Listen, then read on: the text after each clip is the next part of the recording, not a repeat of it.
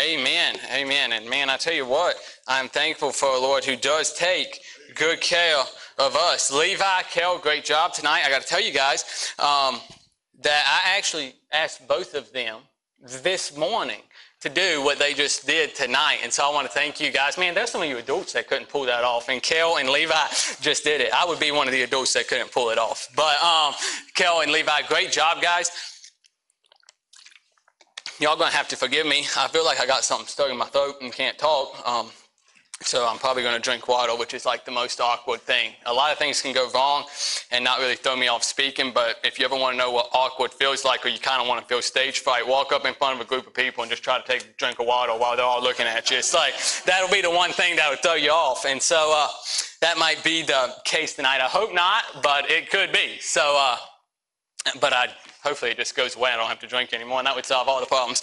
Um, anyway, man, I want to thank you guys again for all of you that faithfully bring kids or allow your kids to be part of our children's ministries. Uh, me and Brother Harmon were talking this morning while Miss Bonnie was singing, man, just what a what a pleasure it is to be able to work in children's ministry. And they have energy, a lot of energy that I I don't have, and then Brother Harmon's like, you got a lot of energy that I don't have, and yeah, he is uh, faithful to serve them. Then we have a great time in CG3 to see the kids getting involved and having fun and, and competing, but and what they're competing in is the knowledge of the Lord Jesus Christ and the knowledge of the Bible. And to see kids learning, and man, it's a blessing. I tell you what, a day down there for some people would just be like torture. Um, but a day down there for me can take a bad day and make it great. When I look around at all the kids studying the Word of God and learning the Word of God and eager to know it is a blessing to be down there. And I look forward to the day that my daughter is also a part of the services. It's kind of weird. I'm like, great, so I'm going to be, you know, your dad and teaching you in children's church. And then it dawned on me that that's what my dad's been doing for my whole life. So maybe I'll get some tips from him. Uh, but I look forward to the day that she's serving. You know, she's a uh, she's a pretty good kid. I'll just tell you a little bit about her. She's not up here right now. She's taking a nap because I guess she didn't want to hear me preach tonight, so she stayed up all afternoon, which is okay. Uh, but she's taking a nap right now, but she's pretty good. Most of the time, you know, she sleeps. And if she's not sleeping, she's playing games or playing with toys or something. It amazes me she already knows what a phone is. Like if me or Danielle are on our phone and she's around, she'll try to get it. I guess she wants to watch CoComelon or whatever. She already knows what a phone is. But she's a good kid, right? And uh, for me, I'll come home from work and she'll just be all laughs and giggles and we'll play games and have a good time. And and then we start getting ready for bed, and she'll take a bath, and we'll be getting ready for bed. And then typically before Danielle puts her to sleep, she'll like wash her makeup off and, you know, brush her teeth, and kind of Danielle will get ready for bed, and we'll put Emma to bed. And during that time, I'll be holding Emma. And it never ceases to amaze me. It'll be, everything's just fine. You know, we'll be standing in the bathroom. Danielle will be washing her makeup or brushing her teeth or whatever she's doing to get ready for bed. And Emma's happy. And then if I need to go get a drink of water or something and not leave, the moment that Danielle's out of sight, it's like I'm not good enough anymore. You know what I'm saying? Immediate tears, crying, wailing. I won't even know Danielle walks into the living room. I'll just be holding her, trying to calm her down, and Danielle walk in and just silent. She's happy. I'm, come on, man. Like, I'm like your dad. I know I can't be here all the time, but a little appreciation would be good here, you know? Give me like five minutes of not crying when your mom's out of the room. Make me feel like I'm doing all right. But it's just something about the presence of Danielle that she wants to have Danielle in the room. And honestly, I would bet, I would bet. Now, Dad's kind of on a bad streak with her, not sure what he did, but as he's kind of on a bad streak. Outside of him, I would bet that anyone in this room could hold her. And if Danielle was standing there, she would be happy. And so that, you know, makes me doubt myself as a dad. I'm just like everybody else. So, you know, that's great. But outside of that, she would be happy. But I would also bet that if any of you tried to hold her for an extended period of time, like in, in excess of five minutes, uh, without Danielle in the room, she's going to start to get unhappy. And if you don't do anything about it, it's going to progress. Why? Because she wants the presence of her mother there.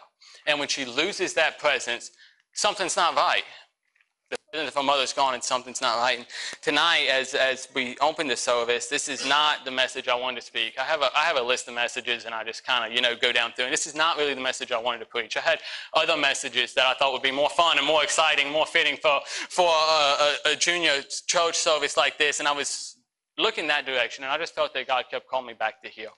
And so this afternoon, I, I went ahead and prepared this message. And I was like, Lord, is this what, what it is? And, and I believe it is. And tonight, I want to look at, the thought as we study through the Old Testament, and, and it'll be a message by application. Um, have we lost his presence? Tonight, as Christians, as we come to the house of God, I, I, I want to ask us have we lost his presence. Turn your Bibles to 1 Samuel. We're going to be in chapter number 4, 1 Samuel chapter number 4. And we're just going to read. We got a lot of a lot of scripture here. The story is kind of long, one that most of you would be familiar with. Although I would also bet it would be a story that, if we're honest, most of us have never really studied out. It's one of those that you're slamming your Bible reading and you read through it, but you don't ever stop and study it. Although I'm sure if I was to tell you the story, you would know which story I was talking about because it is popular. It's not really studied in detail. And then tonight we're going to be looking at 1 Samuel chapter number 4. And, and the story really goes from the beginning of chapter number 4 and it extends all the way through chapter number 7. Now, I'm not going to be able to preach three chapters tonight. I talk fast, but not that fast. Um, but we're going to start in chapter number 4. And then we're going to wind up in chapter number 7 tonight, and we're going to skip a lot of that in the middle. You hear a kid counting, they go like one, two, three, skip a few, you know, 99, 100, and you're like, that's not it, but that's how I'm going to preach tonight. We're going to go like one, two, three, skip a few, 100. And so um, let's just open in a word of prayer, and then I'm going to read some of the beginning of chapter number four, and we'll delve into what I believe God has for us here tonight. God, I ask that you would uh, bless me as I speak, and God, empty me of myself and just fill me with the Spirit. And, and God, as we go through the passage and as we go through the scripture and as we go through the message that I believe you have for, me, for, the, for the church, for me, uh, God, I pray that you would help us to be open minded and come to you say, God, have we lost your presence? Is this something that we've done? Is this something that we've struggled in? Is this something that, that could have affected us? And God, I ask tonight that you would meet with us in, in, a spectacular way, God, and that you would deal with each individual here, myself included. On God, how close are we to you? Is your presence signify the way that we live? We just ask that you meet with us, God. Be with me as I speak. Allow me only to say the things you would have me say, and we'll thank you for it.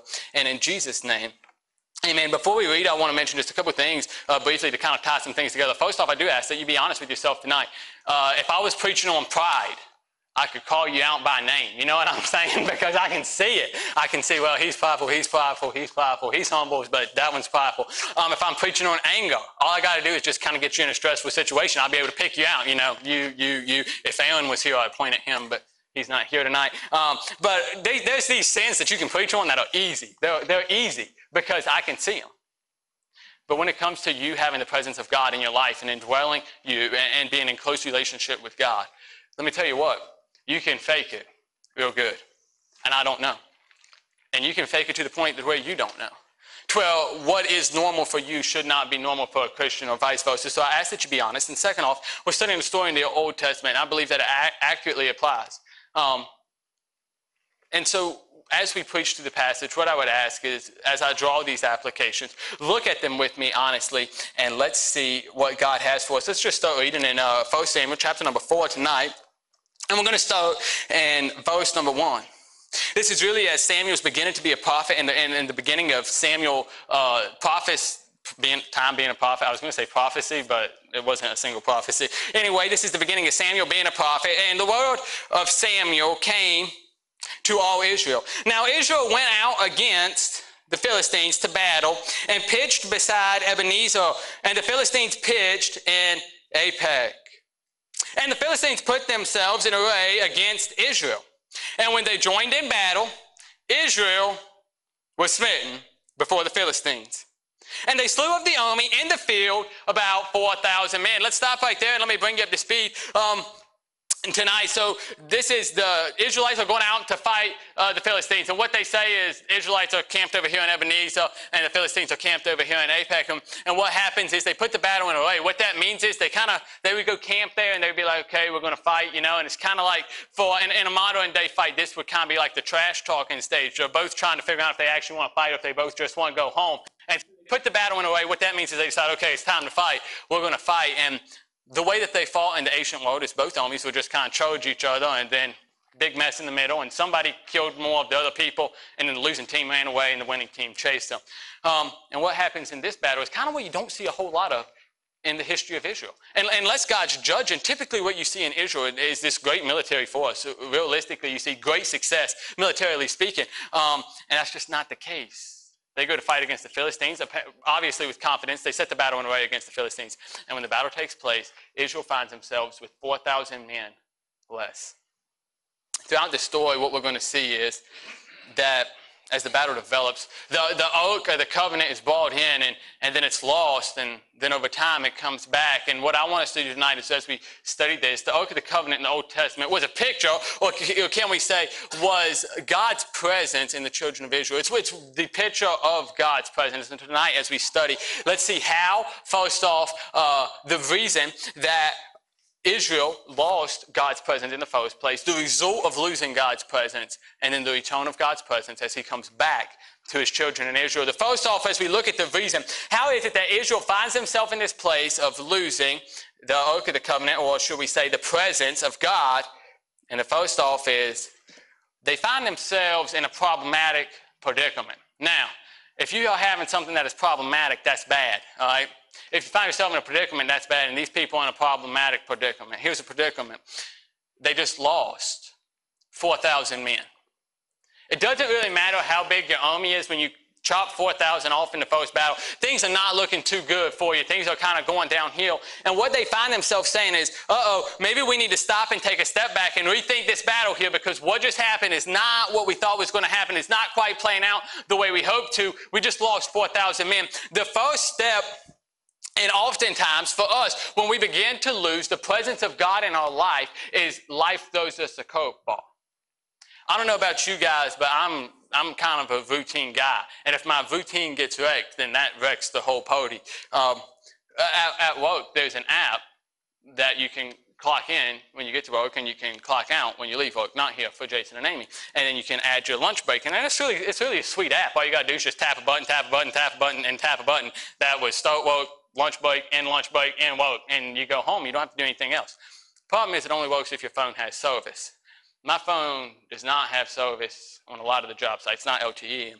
I can't use the app. And so I don't use the app at all. It would be easier, it would be less effort, but I keep all my all my hours, I write them down in a notebook. Why? Because every day I have the notebook laying in my truck and I can just pick it up and I can fill it out because I'm in a routine. And if I try to go app, notebook, app, notebook, what happens is I don't use the app or the notebook. I just completely forget. And then Amy's like, hey, can you turn in your hours? And I'm like, oh, yeah, about the hours. Um, I know, 40? 100 guess like how much you want to pay me for like you know uh, because they're gone and, and i'm a routine kind of guy and a lot of times for us we become routine in our Christian lives. And, and the presence of God is, is with us because, okay, let's say for you that you wake up at six in the morning and you spend an hour on your devotions and prayer time, and then you get ready for work at seven. You're at work by eight in the morning. You work till four. You come home, you mow the grass, and you feed the animals. You get dinner, and you go to bed, and that's it. Well, then you have a routine. But a lot of times when you find yourself in a problematic predicament, things start changing up. And all of a sudden, what I've seen in my life and witnessed in the lives of many others is when this happens, what we often do is either we draw closer to God or we carve Him out. Whenever we start to have a problem, what I see is we either draw closer to God or we begin to cut Him out. And, and honestly, the percentage for people who draw closer to God really pales in comparison to the percentage of people who say, I gotta, I gotta work on this problem right now.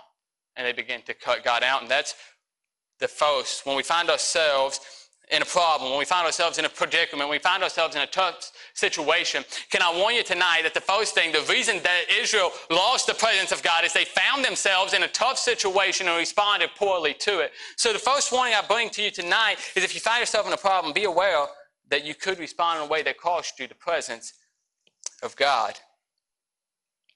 But next off in 1 Samuel 4, 3 and 4, I want to show you where things really start to downhill. Uh, read with me in verse number three. And when the people were coming to the camp, the elders of Israel said, Wherefore hath the Lord smitten us today before the Philistines?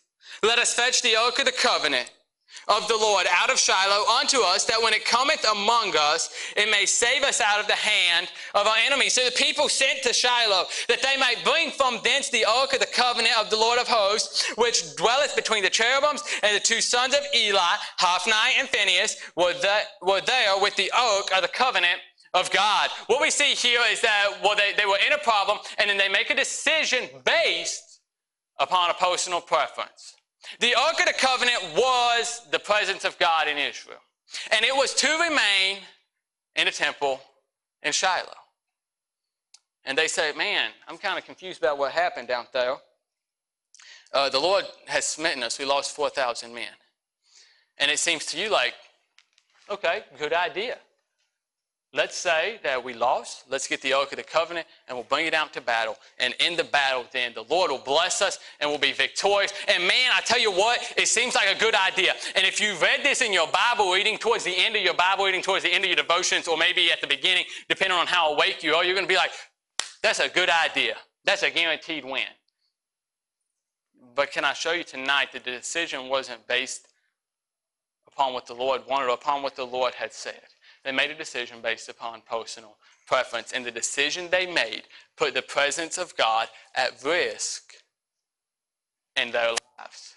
They were jeopardizing the security of the presence of God by this decision. And you say, well, what are you saying? What is the application? A, a lot of times I feel that when we find ourselves in a problem, we are willing to jeopardize the presence of God in our lives to solve the problem. Maybe perhaps to show with an illustration. Um, let's say that the bills are not getting paid. Money's not as free as what you want it to be, uh, and it's not as abundant as what you want it to be. And you say, Well, I know I'm supposed to be at church on Sundays. That's non negotiable. I'm supposed to be there. But I think that God will understand if I work these few Sundays. I got this side job I can do, and I'll make this money, and that'll pay for the bills. I know God will, God, will understand. Okay, okay, and, and, it won't really jeopardize the presence of God in my life to miss a few Sundays, to miss a few services. It's all right. And, or, or perhaps you say, man, this promotion is what I've always dreamed for, and God knows that this is what I was pursuing. And so uh, if I take this promotion, it's going to be okay. I'll just do extra devotions and I'll watch a live stream. I don't actually need to go to church. It'll be okay. And, and, and sure, if I'm not careful, maybe I'll drift away from God. Sure, if I'm not careful, maybe I'll become less involved in ministry. But ultimately, it'll get me out of this problem.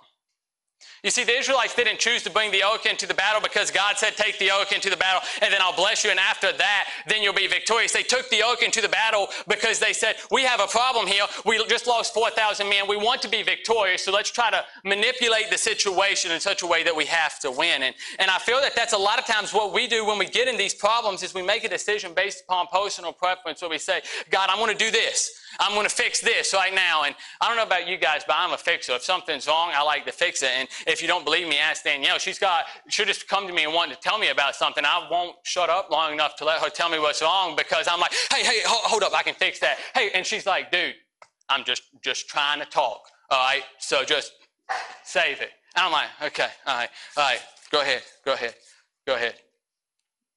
Uh, yeah, I can fix, you know, I, I, let me tell you what. And she's like, bro, I'm done talking to you about this. I don't want a solution. I would just like for you to listen. And, and I'm a fixer, and, and the same's true in life. Minimal faith in God, maximum effort from me. You know what I'm saying? Something's go, going wrong, and I'm like, I gotta, I gotta fix this. Oh no. Oh, oh, oh, oh, no, this didn't pan out, this didn't work out, and I, I got to fix this. What can I do? What can I do? Um, I, I, can, I can do this. Okay, I'm to do this. And, and then, oh, well, that caused me to fall short over here. So now I got to, and I just, man, I've run myself to death trying to fix stuff. I want to fix everything, man. I want to fix everything in your life and in my life and in the church. I just want to fix. I want to be everywhere fixing it. You know what I found? Most of the time when I go to fixing stuff, I go to breaking stuff a lot faster here the Israelites come and they say, I'm going to fix this. We lost 4,000 men. We can't do this again. So I'm going to fix it. We're going to take the Ark of the Covenant out there. Now, I want to point out a couple things. One, the Ark of the Covenant was not supposed to go into battle. Okay? It was supposed to stay in Shiloh. So that was a big no-no. The Ark of the Covenant was not supposed to be carried by two men. But Hophni and Phinehas take it from Shiloh to the battle.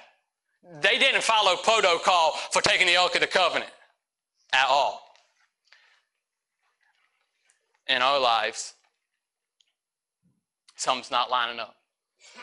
For me to try to stand up here and shoot at what's not lining up in your life would be perhaps the biggest waste of time that I could do. But you know what it is. And you go to fixing and fixing and fixing.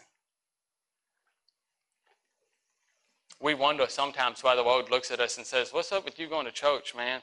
What's up with you wasting that time on religion? And we're like, man, I just don't get why they don't get it. Can't they see how, how my God is taking good care of me? Can't they see all that? And, and the truth is, no. Because what they see is when things are going well, we go to church and we're faithful. And when things go bad, we're out there working extra hours, missing Sunday just like they are. We're out there skipping our devotions to make a little more money just like they are. And they're saying, man, if your God was all that powerful, where's the trust? If your God was all that powerful, where's the, where's the faith? Where's the, where's the commitment? Where's to say, you know what? I'm, I'm going to do what I know is right. The Israelites here should have said, I really feel, a strong indication, if we take the Ark of Covenant, the presence of God into battle, then we're going to be victorious. If we take the presence of God into battle, that's going to be an easy win. But God says no, and we didn't pray about it, and we haven't asked Him, so I'm not going to do it. But, but a lot of times in our lives, we say, I wonder why people don't want to come to church and why they're not faithful. And it's because we're sitting over here doing exactly what we know not to do, justifying it by saying that we're trying to accomplish a good. Guys, got, can I just sum up because I got I got to keep going, but Let's understand that when it comes to the presence of God, it is never right to risk losing the presence of God. What do I mean by that? I mean to, to create a separation in your relationship with Jesus Christ, to sacrifice time with the Savior, to sacrifice time in prayer, to sacrifice time in devotion, time in service and in ministry. It is never right to sacrifice the presence and this feeling of God on your life in order to try to fix something. Can I make you a guarantee? Now, this one's not exactly quoted in Scripture, but you try me and let me know if it doesn't work out. Anytime you get yourself in a jam, and your first inclination is, I'll sacrifice devotion time, time, missions, or time at church, or, or any spiritual aspect of life. Instead, don't do it. And just say, God, I'm trusting you to take care of. See if he doesn't do it. But a lot of times we make a decision in a problem that is based only on personal preference. And a lot of times it works out just like it did for these guys. Man, things looked on the up and up for them. They say, let's bring the ark from Shiloh, let's bring it into battle. This is going to solve the problem. We fixed it. All right, problem solved. We didn't need to pray. We're smart enough. Just bring the ark. Problem solved, fixed it. Verse number five.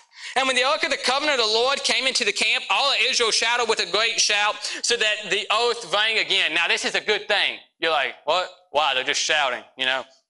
Yeah, they just lost 4,000 of their best buddies to the Philistines. And now they're shouting victoriously. They're, they're shouting uh, with energy and with good morale. And so they're like, yeah, we're going to win. This is a great idea. We fixed it, problem solved. And, and when the Philistines heard the noise of the shout, they said, what meaneth the noise of this great shout in the camp of the Hebrews?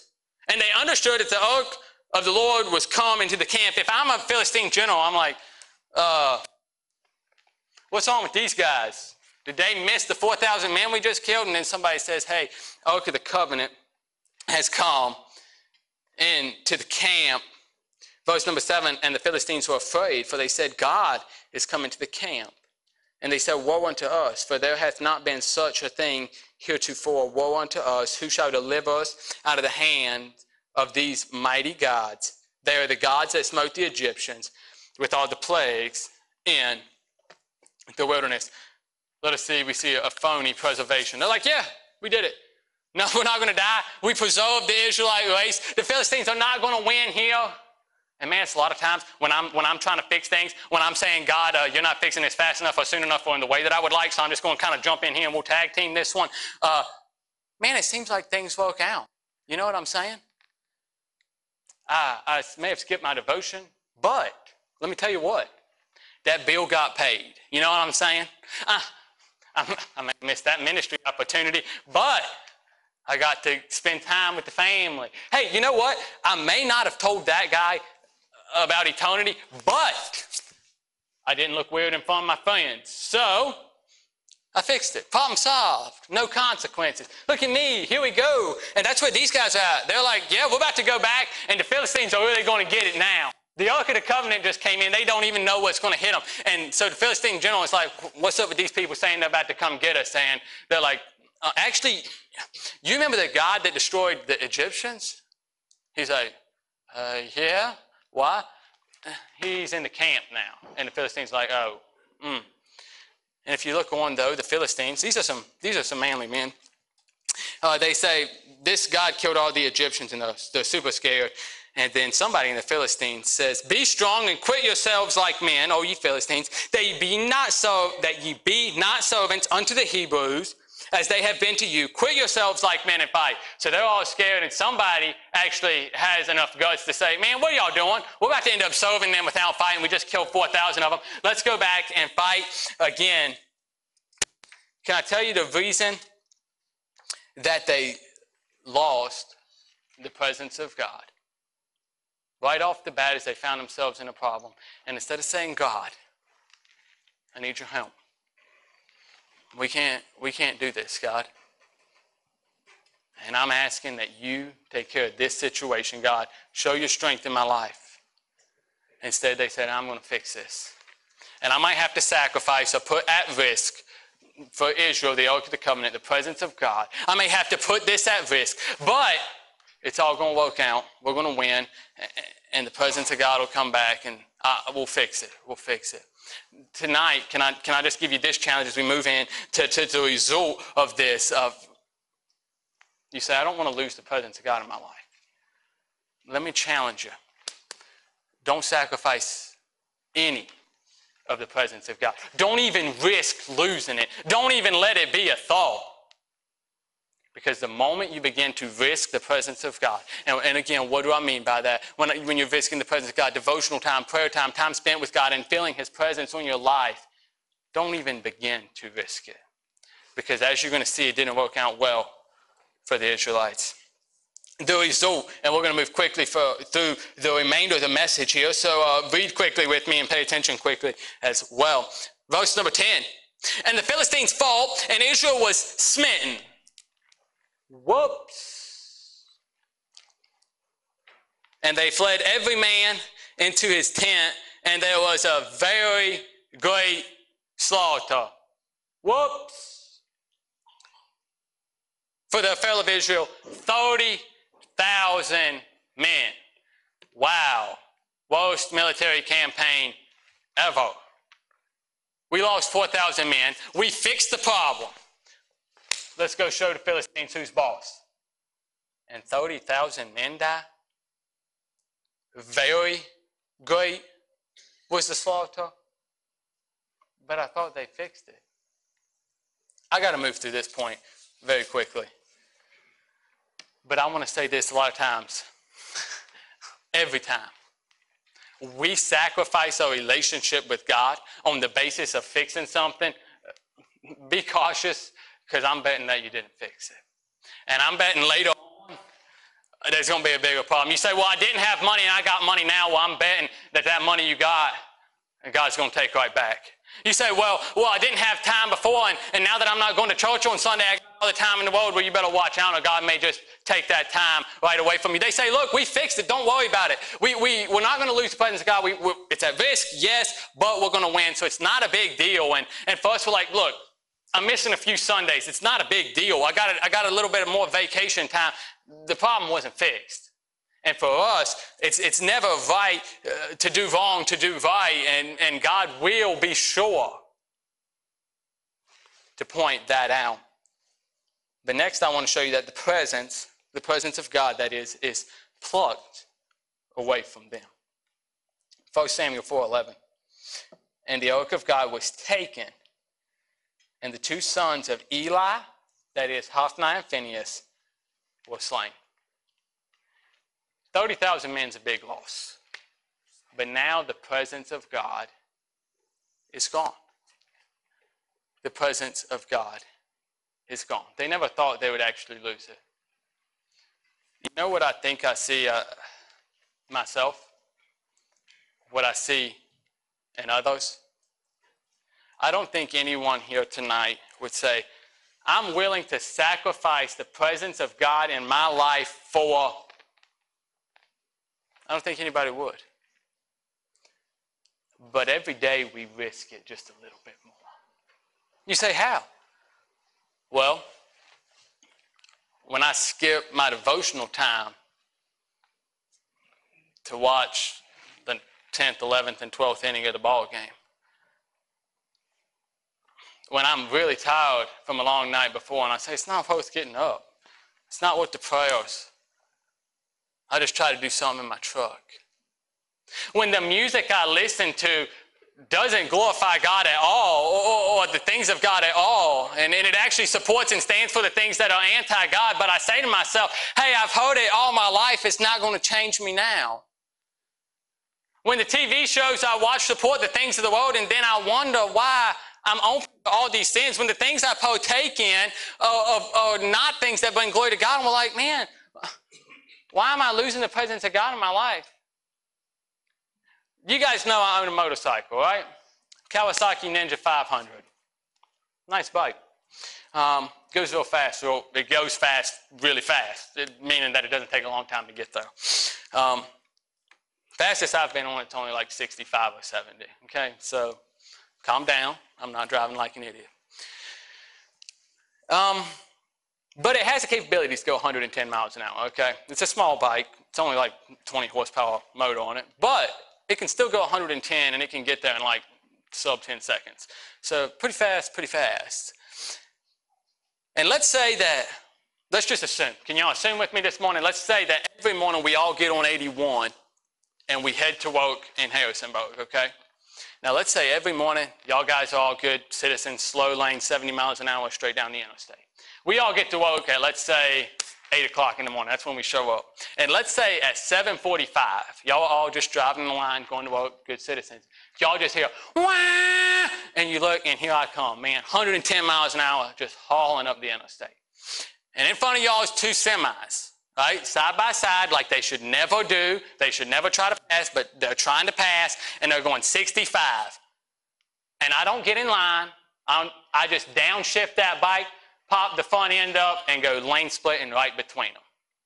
Y'all are gonna be like, that kid's gonna kill himself. Man, he's gonna die. He doesn't need to be driving like that. Like, Slow down, man. You don't need to be lane splitting. And we all go to work, and you're like, man, what was that about this morning? I said, man, I can't be late to work. I'm gonna get fired if I'm late one more time. I just had to get here. You're like, okay. Next morning, wham, here I come again. And you're like, dude, like, slow down. Leave the house a little bit sooner. I'm like, dude, sorry, can't be late to work. Next day, you just see me whipping and weaving in and out of semis. Going, y'all gonna be like, that kid's gonna kill himself. It would just be the buzz of the church. Y'all see me do that three days, y'all gonna be like, somebody's gotta take that bike from him. Kid's gonna kill himself driving too fast on that bike. Somebody's gotta get that bike. I do this for a week. Day number eight. Here we all go to work. No wine, no motorcycle, no nothing. Y'all guys are showing up to work and you're like, must have left the house on time. Good for him. And you get a church cast. Now it's dad. Hey, y'all, please pray for my son. He crashed a bike. He got hit by a semi. He's not doing well. They don't think he's going to make it. Y'all good people. So y'all are going to be heartbroken, sad, and send some text message, loving, call me, and say something, send cards and flowers. I don't make it. I die. Somebody, I'm betting on Terry Miller. All right, is going to say, I told that kid he needed to slow that bike down. All right, I told not to be lane splitting in between tractor trailers like that. Now, I'm sorry that he died, but he did it to himself. That kid should not have been lane splitting on that bike like that. He did not need to be driving 110 miles an hour. You would be right, Terry. Rare occurrence, but you would be right. I should not be lane splitting. I should not be driving 110 miles an hour. Y'all gonna feel bad, but you're gonna say, he did it to himself, and I'm sorry to tell you, that's what happens when you drive like an idiot. You die. What we see, though, in the Christian life is this wide open. Lane splitting with the movies we watch. Wide open. Lane splitting with the music we listen to. Wide open. Lane splitting with, the laziness in our devotional life. Wide open lane splitting with the lack of a prayer life. Wide open lane splitting with, with, the lack of pursuit of things of God, we just run our bike wide open 110 miles an hour, just weaving in between cars. And then all of a sudden we find ourselves saying, you know what? God hasn't felt that real to me. My devotional life's kind of dry. I, I don't really know where God's at, and I can't really feel His presence. And this whole Christianity thing doesn't really feel real to me anymore. And, and we act all surprised that we lost the presence of God and that our, that our religious life is dry and empty. And we're like, man, I've really thought that I could just take in all of the stuff that Satan provides in the world. And to refer to the illustration, never crash the bike. The Israelites here say, yeah, we're going to take the Ark of the Covenant to a battle where we just lost 4,000 men. And we're going to bring it back victorious. I just got to kind of say how dumb you got to be, man. You're just going to take that box out there and you think that's going to change? You just lost and you're expecting to win now? You got 4,000 less men and a box that signifies the presence of God without the presence of God on it at this time. We're like, yeah, that's dumb. But for us, we're over here risking the presence of God for every little thing that the world offers. Just wah. And time and time and time again, we crash that bike. Now, I crashed my bike. Yep, 30 miles an hour. Dropped it, low side of that thing, right on top of this knee right here. Had a little flare in the gas tank. And I dropped the clutch going around the turn. Dumb, dumb, dumb, dumb. And back end came around, and it hit the side of my knee, drove it into the ground, scraped it up. Probably should have broke it, but it didn't. Scraped up my elbow, scraped up my back, put a big dent in my helmet. All the stuff you do when you wreck a bike. Now, y'all guys found, about, found out about it on social media and stuff, and I walked with a limp. But I could have rolled up in here and acted like nothing ever happened. If I wouldn't have posted any pictures of it, I could have hid the limp and kept on walking and acted like everything was fine. I didn't crash my bike. But it would have been a lie. wouldn't have been true. And in reality, I would still be limping. And a lot of times as Christians, we walk around hiding that limp. Yeah, no, we're good, man. I'm good. Me and God, we're good. My, my relationship with God's good. I didn't crash. I didn't risk the presence of God. I didn't lose the presence of God. I didn't, the Ark of the Covenant didn't get taken by the Philistines. God didn't get stolen from me by Satan, giving me all this trash that I just open my doors up wide open and take it in as much as I can because it's enjoyable. And we walk around with the lamp acting like nothing's wrong. But in reality, the presence of God has been gone from its people. When the presence gets taken, can I tell you that the preacher perishes? That's not speaking about me. That's in the story. 1 Samuel 4.18, and it came to pass when he made mention, this is a guy who escaped from battle, ran back. He's telling Eli the road.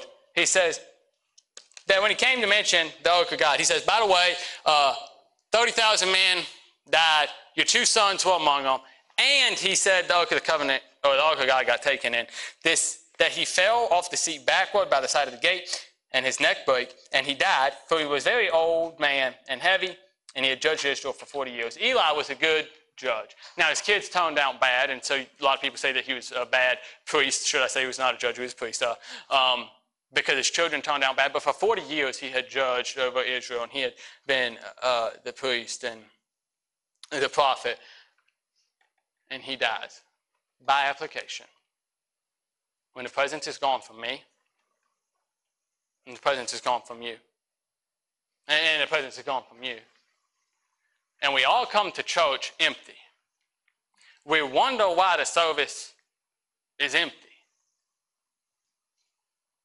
But it's because the people are empty. And you say, I don't, I don't really think that's the case. Let me tell you why I can prove to you it's the case. We come to church, and let's imagine with me the last time that there was a service when you said God really moved in that service, okay? Happens a lot of time at team camps um, or an emotional service. And you're like, wow, God really met in the service. We talk about it and we act like it's strange that the presence of God met with his people in his house. You see, the, the presence could be gone. And here, it causes Eli to literally die. But we wonder why churches are closing. While pastors are saying, I'm done. I'm just bone out. I'm empty now. I'm, I got nothing left to give. There's, I, don't, I don't know what to do. I've preached the whole book so many times, and it's not even real to me anymore. And we see churches just close doors and, and ministries dying, missions dying. We're like, what is going on? What is the deal? The, the deal is that the presence is gone. If I'm just trying to sell you this as a human, it's a real bad sales pitch. Hey, let me make you a good deal. I want you to come to a building three times a week where nothing happens. I'm going to stand up here and talk, or dad is, and that's it. We go home. We're going to sing. I would like for you to be a member of this. Give 10% of every dime you make. Okay? And on the occasional Saturday and Sunday, I want you to do something for me at this building. Who wants to sign up?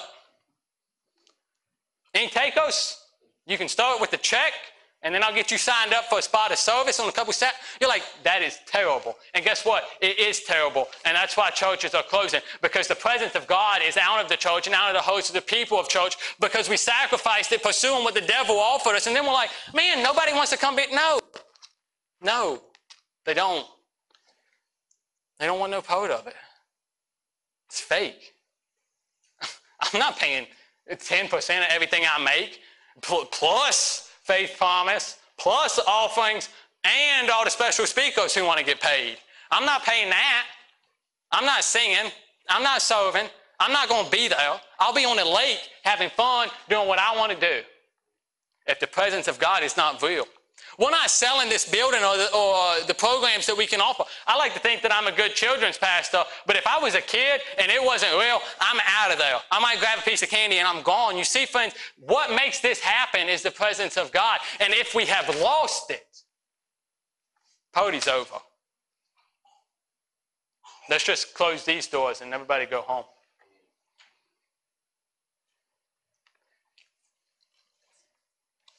The Israelites lost the presence of God. and they lost 30,000 men.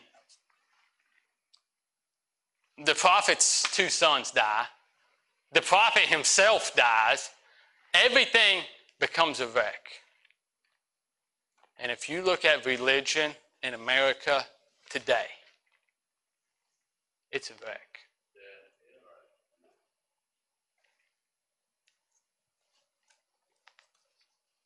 Because the presence of God is gone. And it's not gone because we said, I want it out. They didn't take the presence of God and say, we're going to do a smooth one. We're going to set the presence of God out in the field and just let them have it. They didn't mean for the Philistines to take it, but it got taken. Christianity didn't mean for Satan to take the presence of God. But I think if we're honest and we step back, we would say it's gone. That we filled ourselves up with so much for so long, driving our bikes wide open. And now we're wondering what happened. It's because the presence is gone. But finally, I want to show you the retone. 1 Samuel chapter number 6. I'll go quickly. I know I'm out of time. And the Bible says this And the ark of the Lord was in the country of the Philistines seven months. It's a long time. I don't think it's very long in comparison to how long the presence of God has been gone from Christianity nowadays. And the Philistines called for the priest and the diviner, saying, What shall we do with the ark of the Lord? Tell us wherewith we shall send it to its place. Now, there's a lot that I would love to show you about the retone, but I'm just going to mention three things. I'm going to just tell you. I'm not even going to read the Bible. I'm just Stealing the story. You don't believe me? Read it. It's in there because I want to wrap up. And first off, I want to show you the presence persists. I want to thank God tonight that He never stops trying to be present in our lives. We may have lost His presence, but He did not give up on having His presence in our lives. If you know the story right now, the presence of God, the ark of the God gets taken into the Philistines nation, and they put it in the house of many different gods. You want to know what kept happening to them? Falling on their faces, their heads falling off, hands falling off, so forth and so on. They kept breaking. Okay, and God Himself his way back around until the Philistines said, Hey, this thing we thought we accomplished with the Ark of God was a bad idea. How do we send it back? And that's the verse we just read. And the Ark of the Lord was in the country of the Philistines seven months. And the Philistines called for the priest and the diviner saying, What shall we do with the Ark of the Lord? How do we get it out? How do we get it away? We don't want it anymore. It's causing problems. And they get it out. And friends, let me tell you what you say, uh, yeah, as you're preaching, the presence of God is gone from my life. I am walking with a limp. I, I don't have God's presence in my life. And Christianity is empty. And I am wondering, where is the power of God? God in the church, first off, let me tell you that God is eagerly coming back to you. And if you would stop with the feeling of junk and begin to say, God, I, I was in a problem and I begin to let things slip and I, and I made decisions to just try to fix it and I didn't involve you and I got myself healed, but I want you back. Let me promise you, His presence and His power can come back on your life. Next, we see that the people praise. Uh, Samuel, and this is chapter number 7, verse number 4. The children of Israel did put away Baalim and Ashtaroth and served the Lord only. In verse number 9, and Samuel took a suckling lamb and offered it for a burnt offering holy unto the Lord. And Samuel cried unto the Lord for Israel, and for the and the Lord heard him. Friends, let me tell you what, God wants to be present in churches again. He wants to be present in your life again. He wants to be present in your family again. He wants to have His power and His presence in your home again. And if you're willing to let Him, then He will get you to a point from Wow, 34,000 dead men. To praising the Lord again. They're about to go fight the Philistines again. But this time, instead of saying, How can I fix it? They say, Samuel, can you make an offering? And can you cry out to the Lord that He will come and that His presence will be here with us? And then we see that, the, the, that, without God's presence, the preacher perishes, and with God's presence, the Philistines perish. 1 Samuel 7:13. So the Philistines were subdued, and they came no more into the coast of Israel.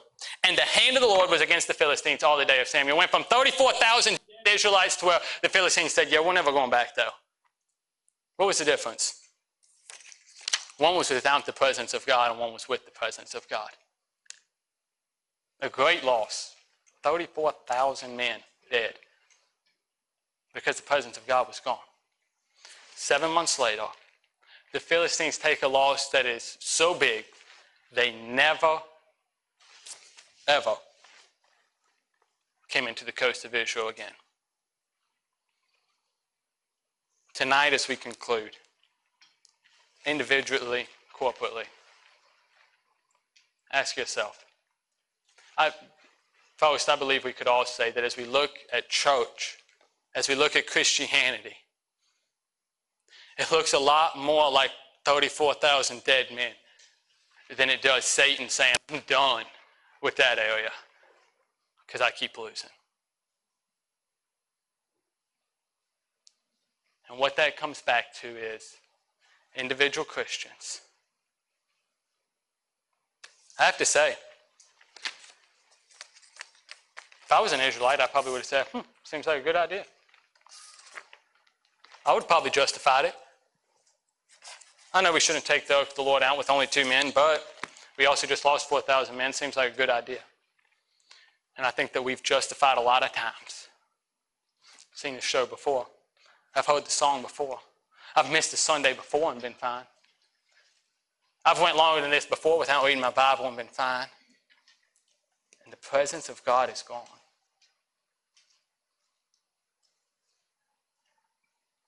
Doesn't have to be that way.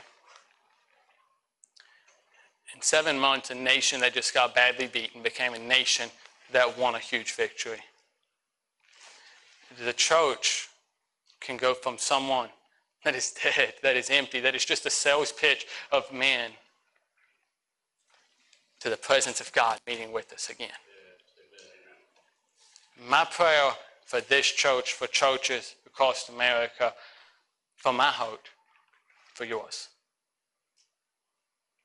is that it would be more abnormal for the presence of God to be gone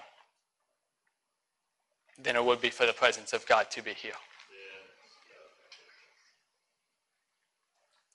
And tonight, maybe you say, message isn't really for me. I'm actually on a mountaintop with God right now. Praise the Lord. When tough times come, be sure you don't miss the presence of God. And if you say, oh no, I've lost it. I'm more consumed with things of the world. I'm more consumed with things that Satan's offering. They're not bad. I'm not the worst person. I'm not even the worst person in this room. I'm a good guy. But I don't have the power of God on my life. Then he wants to give it back. Would you come to him? Would you cry out to him? Would you say, God, once again, can I have your presence? in my life. Wherever you're at tonight, I, I can't judge. I honestly can't even guess. But you know. And tonight I ask that you just be honest between yourself and God. And that we as a church pursue the presence of God again. Because if not, we're just wasting our time and money. Let's pray.